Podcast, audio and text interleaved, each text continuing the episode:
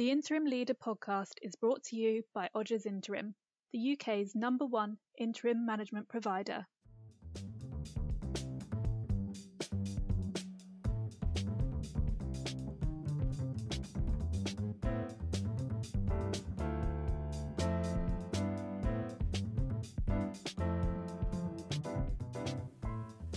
Hi everyone, I'm Bambos Eracleous, head of the media and entertainment practice at Odgers Interim, and welcome to Career Stories, our brand new podcast series that explores the journeys of senior execs that work across our different industries. For our first episode, I'm delighted to welcome Phillip Luff, whose 30 plus years within media have seen him lead businesses for the likes of Liberty Global, Discovery, and the Scripps Network. Phillip, welcome. Thanks for joining us. Pleasure episode one of the new podcast, and delighted to have you uh, as guest number one. But I don't know if you know this. You were you were the first person I met when I took on the media and entertainment brief for uh, Odgers Interim way back when. So there's some quite nice synergy there. Could you not find anyone else? no, you were you were definitely first choice, Phillip. Definitely first choice. It's, it's a shame that my diary was so open. but it was we're off to a good start. So we've, we uh, we've had a good relationship since then. Absolutely, absolutely. So when I when I did did meet you first off, you were you were still heading up Scripps uh, for for UK uh, and, and, Europe, and I think it was probably six or seven months after that that the whole deal with Discovery was was finalised, and I think probably a few months after that that you then left and, and, and decided to follow a different path. And I wanted to kind of start off by speaking about that, if that's if that's okay, because a lot of um, people that I'm speaking to at the moment are in a similar circumstance, mm. Finding themselves out of um, a permanent role and potentially at a cross crossroads and looking at, at, different things. So, how was it for you around that time, and, and what have you been doing since? Uh, yeah, I actually remember our meeting, and uh, you'll remember our lovely office in uh, in Buckingham Palace Road. You know, we had we had fantastic offices, a great team, business was buzzing, uh, and so yeah, the uh, the fact that um, you know the merger with Discovery happens. Uh, I mean, it took a while, so it took it took several months really before any of the real impacts were felt, and I have to say, at the time uh, I was sort of fairly confident that you know I might just step into another sort of similar operational role. And it was only uh, uh, after about six months of enjoying a holiday and some time off that uh, I realized the world was changing dramatically. You know, the media landscape was changing dramatically. And uh, it was A, probably unlikely I would get another sort of similar role. But B, actually, you know, um, I had a lot of skills that I hadn't used for many years, and and becoming a consultant um, or you know a strategic advisor to to, to clients um, soon made me realize how much I actually knew. It's a weird thing when when you're doing sort of a similar job or you know your your company and your culture and your your teams really well. It's it's a it's it's I think you get into a little bit of a safe place. And I mean, that's a strange thing to say with companies like Discovery, where they're constantly transforming, restructuring. Um, but you kind of, we kind of got used to that in itself. So I coming out the other side, I think I was actually very well um, prepared for for the life of consultancy and for change because we were so used to it within within the company. Mm. And what type of consultancy projects are you working on at the moment?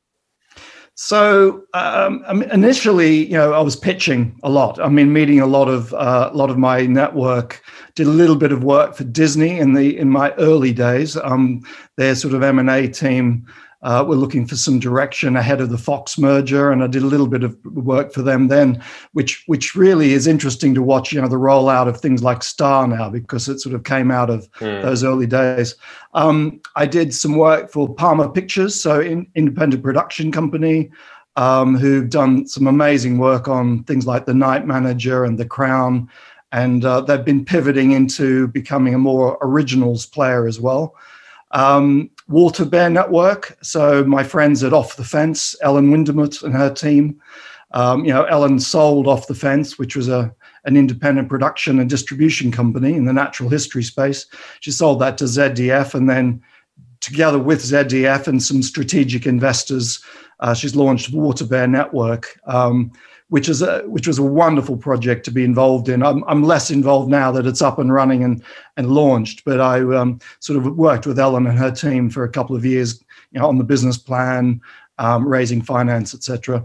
Um, and then at the moment, I'm mostly working with um, Simon Walker at, at Maidthorn, and particularly um, on Marquee TV, so streaming service for the performing arts, uh, and also with Flame, which is an Australian based um, distribution company, sort of in the factual space. And and so my my work is quite varied, actually. You know, one one minute I'm helping raise finance, the next minute on strategy, next minute, literally, um, just before Christmas, I was in the Envy uh, post production studio working with Bill Nighy on some narration for Flame, and that was. Uh, you know, a day I'll never forget. I'm, I'm, I'm in awe of Bill Nighy. I think he's amazing. So to spend a day with him in the studios in the middle of lockdown was quite incredible. and can you see yourself going back to a permanent role? I will. Yeah, I mean, never say never. It would. I mean, I think over over the years, I've learned to be very careful about culture. Um, uh, only because I was I was quite spoilt for most of my career. I think because um, I, I I happened, I think, to work for companies that had a great culture, and were really focused on on culture and leadership and and development and learning and I mean, all, all the things that people talk about these days, I think I've actually been very, very lucky. Um, you know, diversity and inclusion. I mean, most of the firms and companies I've worked for very dedicated to things like that from from scratch. So, I, I think the most in, important thing for me at this stage of my career is really the culture of the organization and who I'm actually working with directly or my leader. Um, they're the two most critical things. I think my skill set is pretty broad. I could probably turn my hand to most things. Um, so I'll never say never, but I'm quite happy at the moment.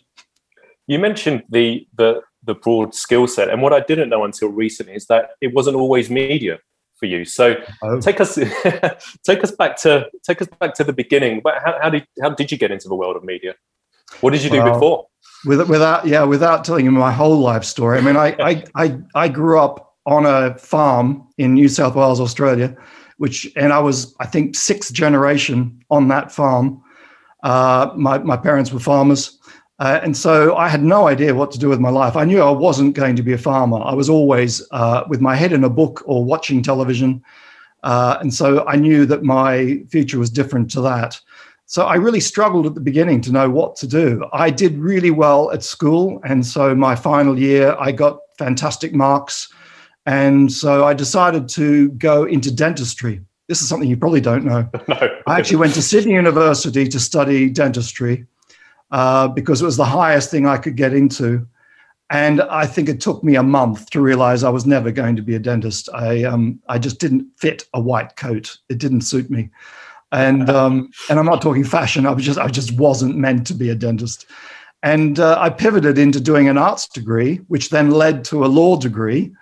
And so I ended up, you know, after six years of study, I became a lawyer quite by accident. And um, my initial experience of the law wasn't wasn't great. I mean, it was a great job, well paid, you know, going into an office with some really smart people. But I just wasn't geared to be a lawyer, and um, uh, made the switch into media just by happenstance. Really, I, I mean, I a friend of mine who was working in the same law firm at Gilbert and Tobin in Sydney, uh, we both agreed that we should be doing something else, and we made a pact. Um, this was my friend Sam Mostyn. Um, we, we agreed that whoever is the first to get out uh, had to help the other one out. They had a lifelong obligation to get the other one out. Sam was offered a role as the communications advisor to the Prime Minister of Australia. Not a bad first step. Um, and then, as a result of that, was offered lots of roles. And uh, she mentioned one to me, and uh, I, I got that job, and I became commercial manager for Liberty Global when they were launching Fox Sports in Australia. So um, that was my first segue into media in 1994. Wow! And were you a sports fan at, at the time? I mean, was it was it something that you were up, interested? I grew up, yeah, in a sporting family, and I was a bit of an athlete and a bit of a swimmer. Um, but you know, I wasn't really a team sportsman. You know, my my dad uh, was an amazing sportsman, amateur sportsman, but fantastic. Played golf, cricket, tennis, bowls, you name it. He did it and did it exceptionally well. Our house was full of trophies. And my cousin Francis played Wimbledon. Um, my my cousin Jerry was a, a pro golf player, um, but I was not destined to be a pro sports person. And it wasn't really the sports that attracted me. It was the it was the media, the television side, and actually being involved in the decision process around putting a channel together and hiring people and doing deals with you know companies like the IOC um, it was it was a great experience. We we literally launched a live sports channel in less than four months. It was I, quite an intense process. Yeah, I, I, was going to ask. So so take me back to the mid mid nineties and, and the media landscape, and you know how just how different was it back then? So. In, in those days in Australia, you essentially had free to air television, and you know you had the ABC channels, you know seven, nine, and ten, uh, SBS had just kind of started out. Um, uh, and it, actually, we used to call it sex between soccer um, because they had sort of foreign foreign movies um, and and football.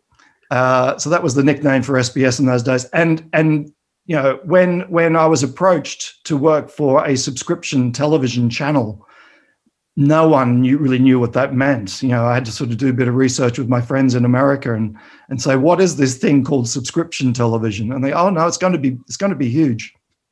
Wow. So so you spent um, three four years with with Fox before moving on. Yeah, so uh, originally working for Liberty Media, and then um, you know, as things happen in the media world, you know, one day I think uh, Rupert Murdoch sat down with John Malone. They had lunch and they carved up the world and and suddenly I was owned by News Corp. And uh, so I continued to work for News Corp for about three years. And then Liberty came knocking on the door again.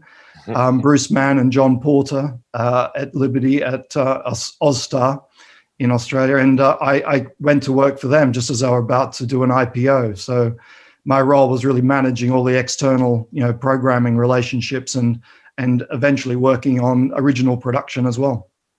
That's that's one thing which has um, always made me chuckle when we've spoken about your career before. That the same names seem to crop up time and time again. Well, yeah, I think uh, the world is kind of divided up amongst a few, isn't it? In that yeah. in that world particularly, and uh, and I mean to John Malone's credit, uh, he has fingers in many pies. I mean, we know here in the UK. Um, you know, not only does he have Virgin Media, um, a share in All3Media, uh, and a number of other things, including obviously um, you know discovery. Uh, I mean, fingers in many pies, and so it's kind of. And actually, you know, Liberty is a fantastic place to work. Very loyal to their staff. Um, a lot of dedication to learning and development. So I had a I had a fantastic period with them. You mentioned Discovery there, and am I right in saying that Discovery was the first opportunity you got to move out of Australia and experience different countries and different media landscapes? Yes. So, um, so I was approached by Discovery. I was a, a client of Discovery's, uh, you know, at Austar. So we, you know, I knew the team at Discovery very well. Um, and Tom Keaveney was the was the sort of head of commercial uh, for Asia Pacific at the time, and and offered me the role to to run Australia and New Zealand. Um, but as a result of that, um, there are other opportunities came up, and and one was to um, work in Japan. So that was that was an interesting one because I'd never really considered Japan. Um, I thought maybe America or UK, but um, you know, I said, look, I've, I've never even been to Japan. Uh, I don't speak Japanese. I don't know anything about the market. And they said, no, we we think you do a great job. So um, I moved to Japan, learned Japanese. I mean, my Japanese is not fluent by any means, but I did I did manage to have meetings, you know, in Japanese and uh, it was quite an incredible experience. You mentioned culture before, so so what was the culture like in Japan? Well, very different, uh, but it made me realize uh, as I moved around the world in various roles that I think most countries think that they're special and that uh, they don't like any other culture coming in and telling them how to do things. So, in particular in Japan, I think it because of its history its culture. It was very closed, you know, culturally a, a, away from the rest of the world for a long time, and it's a very sort of it was at least at that point a very homogenous society. Um, and that was very striking for me coming from Australia and having spent quite a bit of time in America as well. That you know you see a lot of diversity, and then t- to live in Japan it's very homogenous. And I stuck out like a sore thumb because you know I'm this tall white guy um, who doesn't speak Japanese, and so everyone knew who I was. Um, but I, I, had to make you know, a real effort to remember everybody's names and how they fitted in. Um, and you know, I, I, had a great time. I mean, I was working with Miranda Curtis, you know, from Liberty Global, who was on the board of, of a number of the companies in Japan. Um, you know, obviously uh, Mark Hollinger, Dawn McCall from Discovery, but also working with the BBC because I ran Animal Planet, which was a joint venture with the BBC. So Darren Childs, Olga Eldridge. Uh, I mean, a brilliant time for me. But culturally very very challenging the, the the key i think i found that you know was that nothing happened overnight you had to really put the effort in to develop relationships uh, you know uh, engender trust uh, before you actually started advising or recommending anything you really had to learn the ropes and get to know everybody and who who are the stakeholders who are the decision makers who has the control over the decisions that was the key thing there yeah and did you go back to Australia after that, or was that when the journey to London and, and Moscow? So no, that then I was asked by Dawn McCall if I would take on Animal Planet International in London. So I moved yeah. from Japan to London. So again, another big cultural shift. Um, uh, yeah, I mean, I just I was just thinking back to the day I arrived in London. It was my my visa kicked in on the first of January two thousand and seven, and we arrived the morning of the 1st of January, and it was miserable. um, I mean, you know, the, the climate in Japan is, is very, you know, diverse. You know, winters can be freezing cold, but the skies are usually blue. So to actually move to a country where, as you know, it was very bleak and very grey, uh, I'm like, what the hell have I done? and then off to off to Moscow. Well, it took a while. I mean, interestingly, when I moved to London initially with, with Discovery, my role was with Animal Planet, and then that role was made redundant.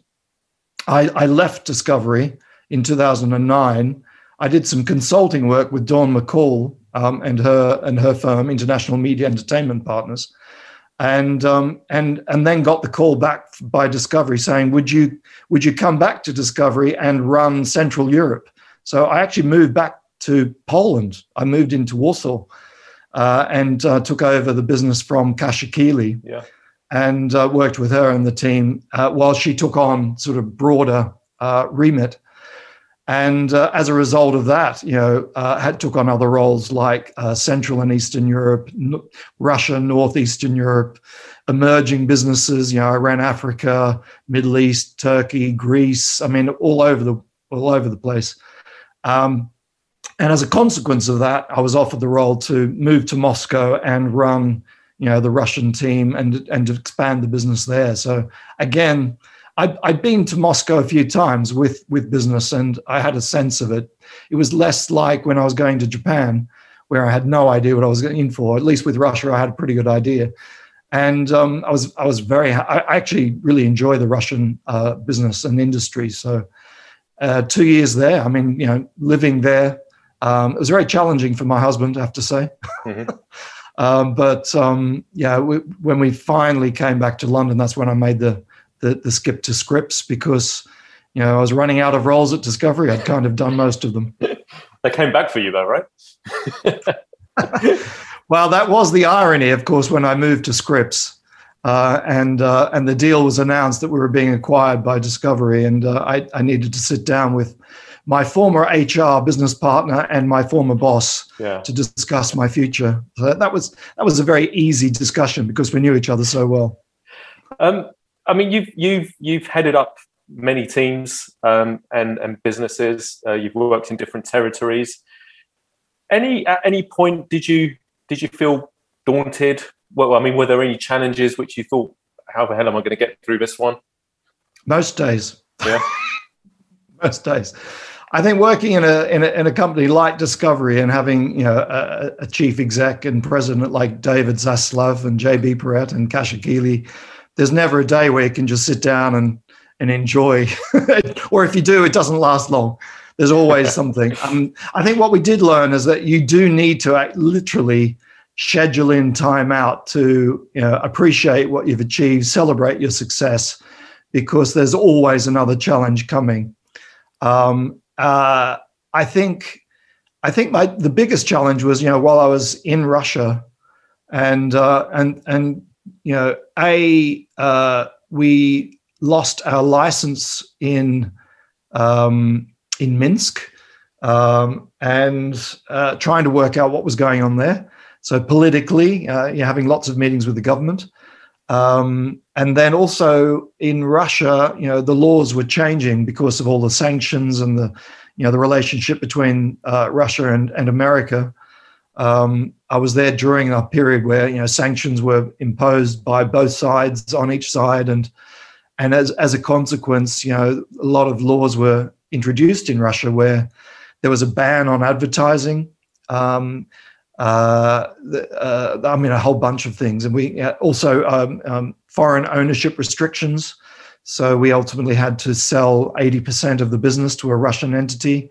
So working through all of that, when you weren't, I mean, you weren't really clear what was going on or why it was going on or what the law actually said. And I remember having, you know, meetings with with you know senior management at Discovery um, that would come into Russia, although we'd have calls about what was going on, and a lot of the time they would say, well, what does the law say? And we're like, well, we could read it out to you, but you still wouldn't understand what it says because it's deliberately vague. Um, because you know ultimately the Russian government will interpret it as they see fit. And so that's when you realize that it's all about relationships and making sure that you understand what's really going on. You can't just say, well, the law says X, we're going to comply with that. Um, so it's really trying to get to the spirit of the law as opposed to just the wording of the law as well. So that was really challenging. You mentioned uh, a lot of high-profile names, um, you know, that, that have been uh, consistent throughout throughout your career. Didn't mean to be name dropping. Yeah, sorry, it was noted. But um, uh, uh, any any two or three that that really stand out as being what you would define as mentors and, and coaches through that time? Uh, I think yeah. So uh, Danny Gilbert, um, when I was a lawyer at Gilbert and Tobin, I mean Danny and I are still in contact. Um, you know, okay, not not all the time, but occasionally we'll we'll sort of catch up with each other either by email or a phone call, or we'll actually see each other in person. And I think Danny was always a huge inspiration because he actually set up Gilbert and Tobin as almost a protest at how boring law firms had become um, and he really wanted to reinvigorate uh, the industry, well, at least just to set up uh, an alternative, you know, a boutique firm that would really focus on client needs and give honest advice, not waste time, get to the hub of the matter quickly, use simple English. Um, so I learned a lot from him um, about just being different, you know, just dare to be different and be true to yourself and I remember, you know, dr- my initial drafts as a young lawyer. Uh, you know, he asked me to prepare a draft advice for a client, and I remember him sitting down, sort of striking out most of it, just saying, "Why do you say he- we hereby enclose? Just say I enclose." and I, I, I, still find I, you know, my drafting is very Danny. Um, I draft things very simply, very efficiently. Um, and I've learned a lot from that. But also Danny's passion um, for the Aboriginal cause. You know, he's he's a huge supporter of Indigenous rights, and he's still very active in lobbying the government and trying to create change and better a better society for the for the Indigenous population. And um, very very true to himself in that respect, and just does. I mean. I, he was so busy running the firm as managing partner of the of the firm, and yet found time to take phone calls from the Aboriginal community when they'd lost a child or um, someone needed help. I mean, he would literally stop meetings and go and look after, you know, these Aboriginal children or take them into his home. And I just found it fascinating. You mentioned diversity. Um, it's obviously a big topic uh, at the moment, given the uh, events of the last 12 months. Something that always struck me about about your team at Scripps, and I've met many of them um, over, over, the years, um, all all great at what they do, and all come a lot come from very diverse backgrounds, um, very different backgrounds. Is, is that something that you were keen to engender in your own teams, diversity of thought and um, and different ways of doing things? Yeah, I mean, I think I think it really came from you know the board. I mean, from Ken Lowe, you know, the, the chief exec, chairman, and president. Um, his HR team um, uh, was always you know really key. Um, not only right across the the culture, but on screen um, uh, as much as they could. I mean, it was interesting because you know their their target audience was probably really middle America, but even then they were introducing a lot of sort of diverse talent, but more so in you know in the employee um, pool. We sort of actively made an effort to be more diverse and more inclusive, and I really felt it. I mean, you could feel it uh, in in the in the in the offices. Um, uh, I mean, every type of diversity, people from different cultures, backgrounds, uh, wealth. Um, you know, it, it, was it was, and actually, it constantly provided different perspectives. I mean, it shouldn't be surprising, right? You're not getting echoed your own thoughts. Uh, people are daring to, uh, uh, you know, criticize or provide an alternative view. Or, I mean, that was the other thing. It's not just diversity in what we would consider, you know, sexual um, uh, persuasion or um, uh, any you know racial. I mean, some people were more uh, overt, some people you know introverted, and just really appreciating the diversity of the human spirit and nature and, and getting all of everyone's opinion. So even if someone was very quiet in a meeting, just being very aware that they didn't like to speak up in the meeting and making sure that, you know, we take their view on board in any event. So it was a great it was a great culture and a great experience. Looking looking ahead, um, I mean, one thing's for sure: the media, the world of media and entertainment, never stands still, and uh, so much is, is, is happening at the moment in terms of disruption and uh, you know streaming services being launched pretty much every every month. Um, how do you see the next twelve months within media and entertainment panning out? Well, I think there there are so many services coming down the pipeline now that um, uh, I think we're all feeling it, right? That you you don't know how to find anything, um, or uh, how do you find? I mean, we don't have time to watch everything. That's I think we've we've got a bit of FOMO happening. Um, that you know, I find a lot of my friends are talking about things I haven't seen, and I just have to accept that I'm probably never going to see them because you just don't have time. But I think there's a great opportunity for aggregation.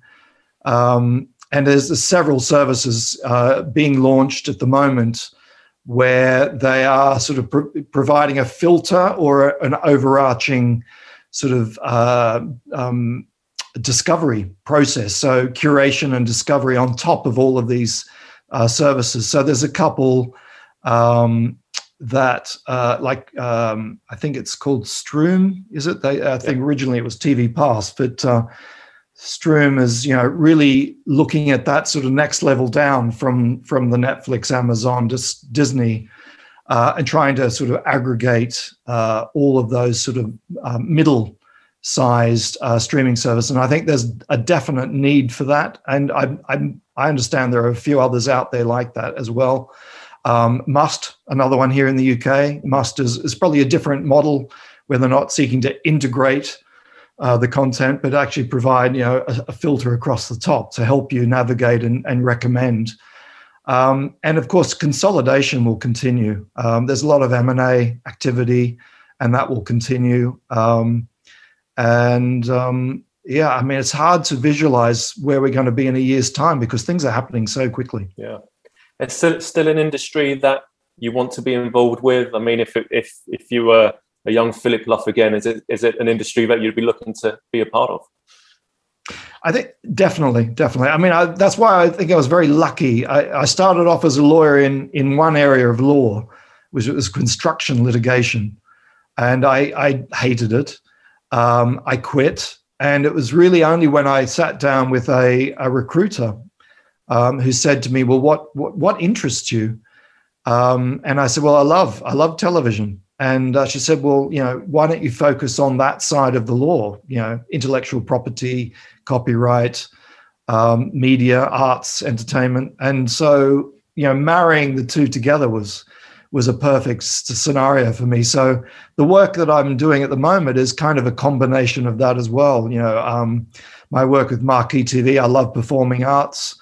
Uh, and so combining performing arts, my, my media background and streaming, um, it's, it's, I love every day. Um, and, you know, working with Water Bear Network, you know, their, their mission is to help, you know, save the planet, uh, which is a huge uh, mission um, but ultimately, I think they are making inroads into that and raising awareness, um, you know, driving forward and doing as much as they can to support that cause. Purpose and passion. Mm, I think it's critical, absolutely yeah. critical. I think that's where we find some companies may fall by the wayside. They just don't have that clear purpose. And I think you absolutely need that clear clarity of purpose um, to attract people who, who will want to work with you, but also from a consumer point of view um, to navigate and to attract you know the right audiences. Phillip, it's been great chatting. Thanks so much for being guest number one. It's a pleasure. No, thank you very much, Bambos. Look forward to seeing you in real life. Absolutely. See ya. And thanks to you for listening. Please don't forget to like, subscribe, and follow to keep up to date with future episodes of Career Stories.